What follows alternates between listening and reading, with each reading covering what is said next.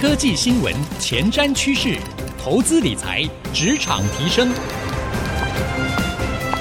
科技人关心科技事，欢迎收听《科技领航家》。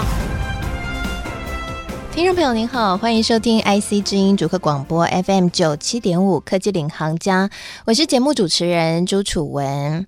在职场上很多时候在努力了一阵子之后，会觉得有点力不从心，感到有点疲倦。但是呢，看看身边的人，总是有那种发光发热的人，他看起来能量永远都用不完啊！遇到挫折的时候，很快也可以站起来，甚至是在面临激烈的竞争的时候，还可以合纵连横。这样讲有点有趣了哈，不过开个玩笑啦哈。简单来说，就是遇到激烈的竞争，也不会影响到他的心智状态哈，或者说他个人的整个的状态，他还是可以表现得非常好。那到底这个秘诀在哪里呢？今天我们在节目当中，我为各位邀请到这一位很特别的畅销书作家，他有一本书，我想各位多多少少应该一定都有听过啊。这本书叫做《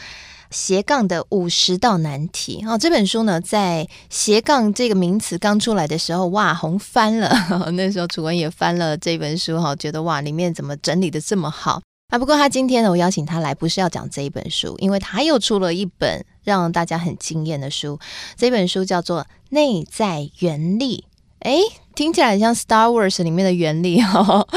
好，他在这本书里面呢，分享他如何在40岁左右财富自由之后，开始一路的去追寻他想要的人生哈。从中他发现了，其实一路帮助他过关斩将很重要的，原来就是内在原力的力量，所以他把他这些经验写下来，这本书叫《内在原力》。他是畅销书作家、专业的投资讲师、职业发展的顾问，同时也是金融商管知识交流平台 TMBA 的共同创办人，他是艾瑞克。我们很欢迎艾瑞克来到我们当中。楚文好，各位听众大家好，我是艾瑞克。好，学长好，学长赶快先叫一声学长，学长真的太厉害了。我看了学长的这一本《内在原力》之后啊，我很惊讶，就是学长把原来我们内在里面能够源源不绝生出力量的来源做了一个很清楚的分门别类哈。这本书的名称《内在原力》，是不是因为也是学长很喜欢看 Star Wars？对，我是星战迷，所以这4个字其实原力指的就有点像我们在电影的《星际大战》里面看到是可以隔空去影响别人的一种力量，但是这种力量其实在我们人跟人之间啊，本来就都有一种与人连结可以影响他人的这种力量，其实在我们与生俱来，每个人都有，所以叫做内在的原力。所以内在原力其实如果把它简单来说，就是影响别人、影响环境的力量。对，你把这个力量做了一些追本溯源，到底来自于哪里，对不对？对，没错。所以其实我想学长自己应该也是从小到大，你应该是到了写这本书的时候，你突然发现，原来你可以过关斩将。我讲过关斩将真的是不夸张哦。40岁左右就已经财富自由了，而且40岁左右之前，我想学长应该不是残雕也不是富二代，不是书里面有讲，其实不稀奇了嘛，对不对？对，其实家里在我高中、大学时期是蛮惨的，是破产的。真的？对，所以其实我们家是完全没有资源留给我，留了一些负债。哇，这真的是很激励人心的故事，让我对于今天的采访更加期待了。居然可以从破产，然后靠着内在原力，后来在40岁左右达到财富自由。不，当然破产是我父亲的事业啦，对。那我自己当然就是在大学时期有半工半读，然后就自己存钱，存到现在，所以其实也是一个你可以说漫长的一个累积，一个复利效果。职涯的发展上面，其实你也面临了很强大的竞争，因为你在金融业里面是做高阶主管。我想这对我们听众朋友来说，大家应该会跟我一样很好奇啦。所以这个帮助你的内在原力，它到底是什么？内在原力里面讲什么利他还要帮助别人啊，还要影响别人，我有这样的能力吗？其实每个人与生俱来都有，只是因为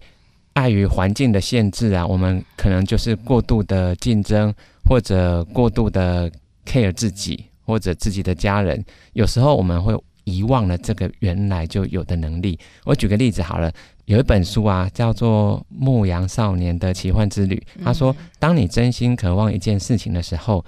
全宇宙都会联合起来帮你。但是很多人只是觉得这一句很美，但是实际上真的能用吗？老实说，我就是一直在用这样子的能力。为什么？因为其实在这本书有谈到9个设定，其实它都是有关我们的心态，你知道吗？我们的心态会决定我们的选择，选择会决定行为，行为会累积成为习惯，那么大大小小的习惯就是构成了我们一生的样子。所以如果我们在一开始的心态设定就是能够发挥出这些无穷力量内在原力的心态设定的话，其实我们人生就会经过大大小小的选择走到一条最好的路径出来。所以我认为啦，这种就是所谓的复利效果，决策的品质啊，就决定了你人生的品质。所以很重要的是心态，对不对？有没有一个在即便职场上、我们都遇过一些阿里不达的事啊，或者是一些很气氛 难耐的事啊，或者是激烈的竞争啊，或是被人家不小心踩在头上，人家爬了我没爬啊，职场鸟事、但是呢，我们其实还是可以有一个好的心态去面对，让自己可以充满能量。那个心态是什么？我举个例子好了，比如说第一章叫做一人公司，它有一个很大的差别就是呢，一般的上班族都是领多少钱做多少事，对。可是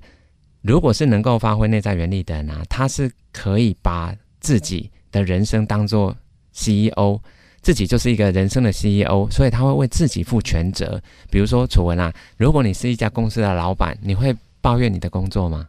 不会啊，因为我现在就是自己算自己当自己的老板对，就只能想说多做多赚，没错，多做多赚，真的。而且你遇到客户的抱怨，你会想办法解决、因为你不会客户抱怨你就抱怨回客户。出来自己创业，就是每个客户都是我老板、真的，每个都是贵人对，因为你不知道这个人的背后还会有多少更多的客户嘛。在这样的心态的差别，其实就会让我们能够为自己人生负全责的时候啊，你会发出一种无形的力量，让周遭的人知道说你是不会推脱，你是不会找理由、不会把过错都怪罪在别人的身上。反而呢，只要跟你一起共事，其实你都会愿意一肩扛起，所以就算是做坏的，你也会出来扛责任，你不会过错都说是别人的。那如果做好的，你是会共享，你会把这样子的成果跟大家共享，所以这样子的人无形之中就会让周遭的人很愿意跟你共事，你的机会一定会比自私自利的人多很多。所以在职场上，即便我们现在还没有出来自己当老板，也要把自己当成是自己这个品牌的老板，没错，把自己的名字当成一个公司，对，好好在自己的职场上面以老板的心态来自己经营自己人生。我很认同这一点，你的口碑就很重要了，没错。那除了这个一人公司，我还可以举个例子比如说无限思维、在这本书有提到，一般人的想法都是有限的思维，所以他们认为啊，这个社会的资源是很有限的，你必须抢，你要去抢夺，你必须战胜别人，然后你才能够享有这些资源。但是对于能够发挥内在原力的人啊，他们认为其实机会是无穷的，比如说新的想法、新的产品、新的市场都是不断被开发出来的，所以我根本不需要跟别人硬挤在一个小小的舞台上，我们是可以自己创造新的舞台。所以我们认为啊，这个世界够大，大到绝对可以容得下每个人的成就，我们不用挤也不用抢。如果你是有这样心态的人，你会发觉你的敌人会很少，合作伙伴会很多，大家都会想要靠过来，因为他知道你是能够不断创造出新的机会的人。那像我会写这本书《内在原力》啊，很多人会直觉想说，是不是已经赚够了，退休了？当然你可以讲这些风凉话，就是利他啊，或者是与人为善啊，多帮助别人啊。其实不是，其实我们是事后才发现的，所以我们待会可以聊聊看，其实整个路我没有那么顺畅。好，谢谢 Eric 帮我们铺了一个梗哈，这个世界上哈，会喜欢酸别人的人真的还是会存在哈。面对这个多元的世界，像艾瑞克出来这么早就财富自由了，也写了书，畅销书了，然后出了一本《内在原力》，还是会遇到有人质疑说，是不是因为你已经赚够啦，所以才说要帮助别人啊？好，我们在职场上面也是哈，有的时候我们一片善意可能会被别人酸说是因为你什么都拿到啦，所以你才能这样讲啊。好，到底面对像这样的一些挑战啊、质疑啊，我们的内在原力有什么价值？该怎么运用？我们该怎么面对？休息一下广告，回来继续收听科技领航家。欢迎回到科技领航家，我是节目主持人朱楚文。今天在节目当中为各位邀请到了这一位，可以说呢是我自己啦哈，很希望可以达成他人生的形态的一个对象哈，他是艾瑞克，畅销书作家艾瑞克先生。他在40岁左右就已经财富自由了，财富自由之后他退而不休，开始去做一些慈善啊，还有做一些自己想做的事，出书、演讲等等，去帮助一些需要的人。在上半集的节目聊到最后，我们谈到了一件事，就是艾瑞克也坦白啦哈，直接说其实啊，他出了这本《内在原力》卖得很好嘛哈，这上畅销书排行，就有人会说啊，就是因为你已经财富自由，都已经赚饱啦，所以你才能够说我们要使用内在原力帮助别人。是这样吗？到底该怎么面对？学长，你当初听到这声音的时候，你有错愕吗？不会啦，其实我在小学的时候啊，我是念乡下的，就是台中县大里乡的一个乡下的小学。可是当我转学到市区，是越区就读，但是我发觉再怎么努力啊，我都只能考大概中等偏上一点点，用尽所有努力也没有用，就觉得哇天啊，这个人生好难哦。可是到国中的时候啊，我就爱玩，结果呢考试作弊，其实不是我想要赢分数，我要作弊，是我想要帮同学，所以我把答案就是考试的时候丢给我的好朋友去抄，结果我们就被记大过，而且还被老师打一巴掌就罚跪哦。但是我没有因为这样子去恨老师，我也没有因为这样子就从此人生怨恨，充满怨恨，其实没有。然后我就是在那个时候，其实班上成绩全班倒数第二名，全班倒数第一名就是我帮他作弊的那一位，对，他被我害惨了，所以我是很难过，因为我是对不起他。后来我国三的时候是有很努力的拼，然后有考上那个当时的第二志愿叫台中二中，所以当时的导师他是说这个实在是运气太好了，因为这有点出乎他的意料。那我以中等成绩到台中二中以后呢，其实我后来就是编到那个第二类组，班上有一个叫王习奇同学啊，事后来看他真的是我的贵人。为什么？因为他一直都是全校前几名的人，可是他在我们的班上啊，永远就是第一名，所以不可能有人是班上第一名的，因为有王习奇在，所以我并没有因此就觉得他在前面挡住。因为我后来就是高三的时候啊，有长达1年哦，我每天只睡3个小时，就是苦读苦读，然后追上他的成绩。所以班上是因为有他在，结果就拉高了我的，你可以说我的这个动机。因为很多像微积分啊，很多题目考出来，大家都觉得说拜托这个太夸张了，这根本没办法解，可是人家王希奇解出来啦，所以我就会以他为榜样，我想说我要跟他一样。所以我后来到高中毕业的时候，真的也跟王希奇一样挤进了全校的前10名。所以如果没有他的话，老实说根本不可能。所以我就说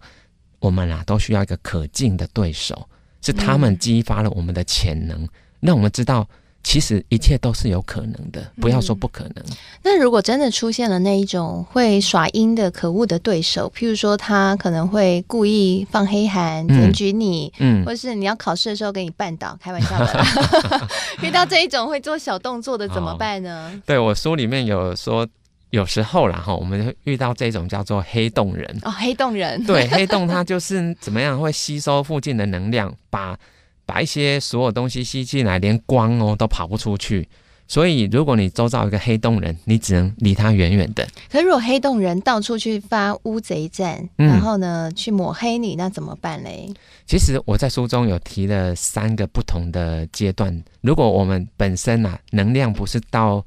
很强大的时候，我们只能离他越远越好，当然就是不要回应。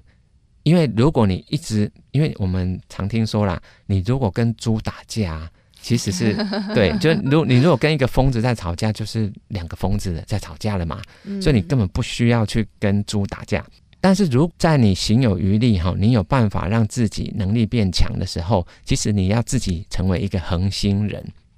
其实恒星呢，它的质量够大，它就不需要担心黑洞了，黑洞没有办法把一个大的恒星给吸进去的。那你如果是恒星呢，你周遭就会有很多行星会绕着你，他们会靠过来。为什么？因为你能够发出温暖，你能够帮助别人的时候，自然会散发出一种吸引力，把周遭的星球会靠过来绕着你转。一旦你形成了一个星系的时候你们的总质量够大，根本不用怕黑洞了。对，这是第2阶段。那第3个阶段呢，是你要成为一个超大质量恒星。老实说，这样子的恒星并不是说你真的要帮助多少人，而是在你的内在，你的心态里面必须改过来。为什么？你知道吗？宇宙中的每一个黑洞都曾经是大质量的恒星。比如说我们的银河系正中央其实是一颗大质量恒星，没错。可是在我们隔壁叫做仙女星系，它的大小是比我们的银河系还大哦。但是仙女星系的正中央其实是一个超大质量的黑洞。但是如果没有这个黑洞存在的话，整个仙女星系因为大量的这个快速旋转，就会把星球都甩出去了，没有向心力。其实它中心那个大质量的黑洞以前就跟我们的银河系正中央一样，它曾经是一颗大质量的恒星，只是它因为把能量都给别人了，最后就是能量用完了会坍塌，变成了一个黑洞。所以其实你所谓的黑洞人，他们可能都曾经照亮过别人，只是我们来的时机来晚了，所以他没有照亮我们。也是啦，不然的话他们也不会有那么大影响力，让别人一起来抹黑你们。对，他有这么大的力量，一定是他曾经可能就是有团结过很多人，凝聚过很多的向心力。不过听到这里也可以深深的感受到，就是艾瑞克真的是一个星战迷。连这个人际关系都可以用星系来这个说明和比喻，真的是非常的有趣。其实在书里面还有讲到一些我觉得蛮有趣的啦，譬如说利他共赢，就像刚刚讲的啦，就是说你要成为一个恒星人，其实为什么会成为恒星，成为有能量的人，就来自于你利他。你利他之后就会创造一个自己的生态系。听起来有没有很熟悉？就跟我们在科技产业里面看到的这个每一个新产品出来都会推出自己的生态系一样在人际关系职场上 maybe 你也需要你的生态系好，那这样的生态系，我不知道说像艾瑞克，你觉得这样的生态系是越大越好是吗？也代表着我们人生未来的一种价值嘛？因为其实我们也看到你后来人生的一个转弯，出来开始做了很多免费的演讲，帮助很多需要的人。其实很多是不计酬的嘛，就是纯粹的帮忙。对，你做这样的一个转弯，当时候的初衷是什么？其实我小时候的梦想就是要当一个天使，当别人的天使，因为我觉得能够帮助很多人是很骄傲的事情所以我在出这本书《内在原力》之后呢，我就8月份办了一个可以捐书到偏乡的学校，短短8月有1个月有300多间，哇！对，总共申请了大概2000本。那我就问我周遭的读者说，既然有这样子的公益，有人想要跟我一起来认捐的吗？结果哇，你知道吗？有500多个人响应，可是只有300多间学校有需求，所以是被抢光了。所以我本来自己是想要捐大概500册的，全部都被抢走了，被抢着捐了。所以我马上又办了一个，就是可以透过学校的导师，他们有指导班级学生的可以帮中低收入户的学生来申请，你知道吗？9月份也是1个月，又有300多位这样的导师来申请，1000多册，所以又被我跟这些读者们认捐完了。所以这个就像我这个书的封面啊，你看到它其实就像宇宙有一个万有引力，恒星跟恒星或者行星之间其实都是彼此靠一个万有引力牵引着。那么跟人之间有点像哦，人跟人其实都有一种无形的互相牵引的力量，你能够连接越多的人，你能够发挥出来的力量也就越大。这给我们这种身为作者有很大的启发。其实可以透过这样的方式去帮助到一些需要的人，没错、然后也可以让一些想法和概念可以传播得更远。对、我不禁要说艾瑞克真的太聪明了没有啊，其实就一个人走得快，一群人走得远嘛。哇，我想今天听到艾瑞克这样的分享，我不知道大家有没有跟我一样眼睛一亮呢？确实一个人走得快，但是一群人走得远，所以如果你想要在职场上面可以去对抗那些我们所谓的黑洞人，或者是呢面对很多挑战的时候还可以让自己保持前进的步伐，你可以试着创造自己的生态系，对，让自己的透过帮助别人让影响力扩散出来，然后让你的四周可以集结着一群人一起往着共同的目标去前进，我想你的路就会平坦更多了哈。非常谢谢今天艾瑞克精彩的分享，谢谢楚文。我想今天的内容对于听众朋友来说真的可以应用在自己的职场上面，找到自己的内在原理，在内在原理上面让自己成为更好的版本，为自己创造一个职场的生态系，或许就可以让我们在职场上面有更大能量去面对所有不确定的未来。好，谢谢所有听众朋友收听我们今天这一集节目。那我们的节目呢在播出之后，除了会上到 IC 之音公司的网站之外呢，也会上到 Apple Podcast 和 Spotify，所以邀请您也可以搜寻科技领航家，就可以随选随听我们所有的节目咯。那同时呢，在这一集节目播出之后呢，楚文也会将艾瑞克精彩的分享以及我的心得感想写成一篇采访笔记，放在我的脸书粉丝团，搜寻财经主播主持人朱楚文就可以看得到了。欢迎您来与我们交流，也来说说你的自己的小故事看看你的内在原理是什么。谢谢收听今天这一集节目，我是楚文，我们下次再会咯，拜拜。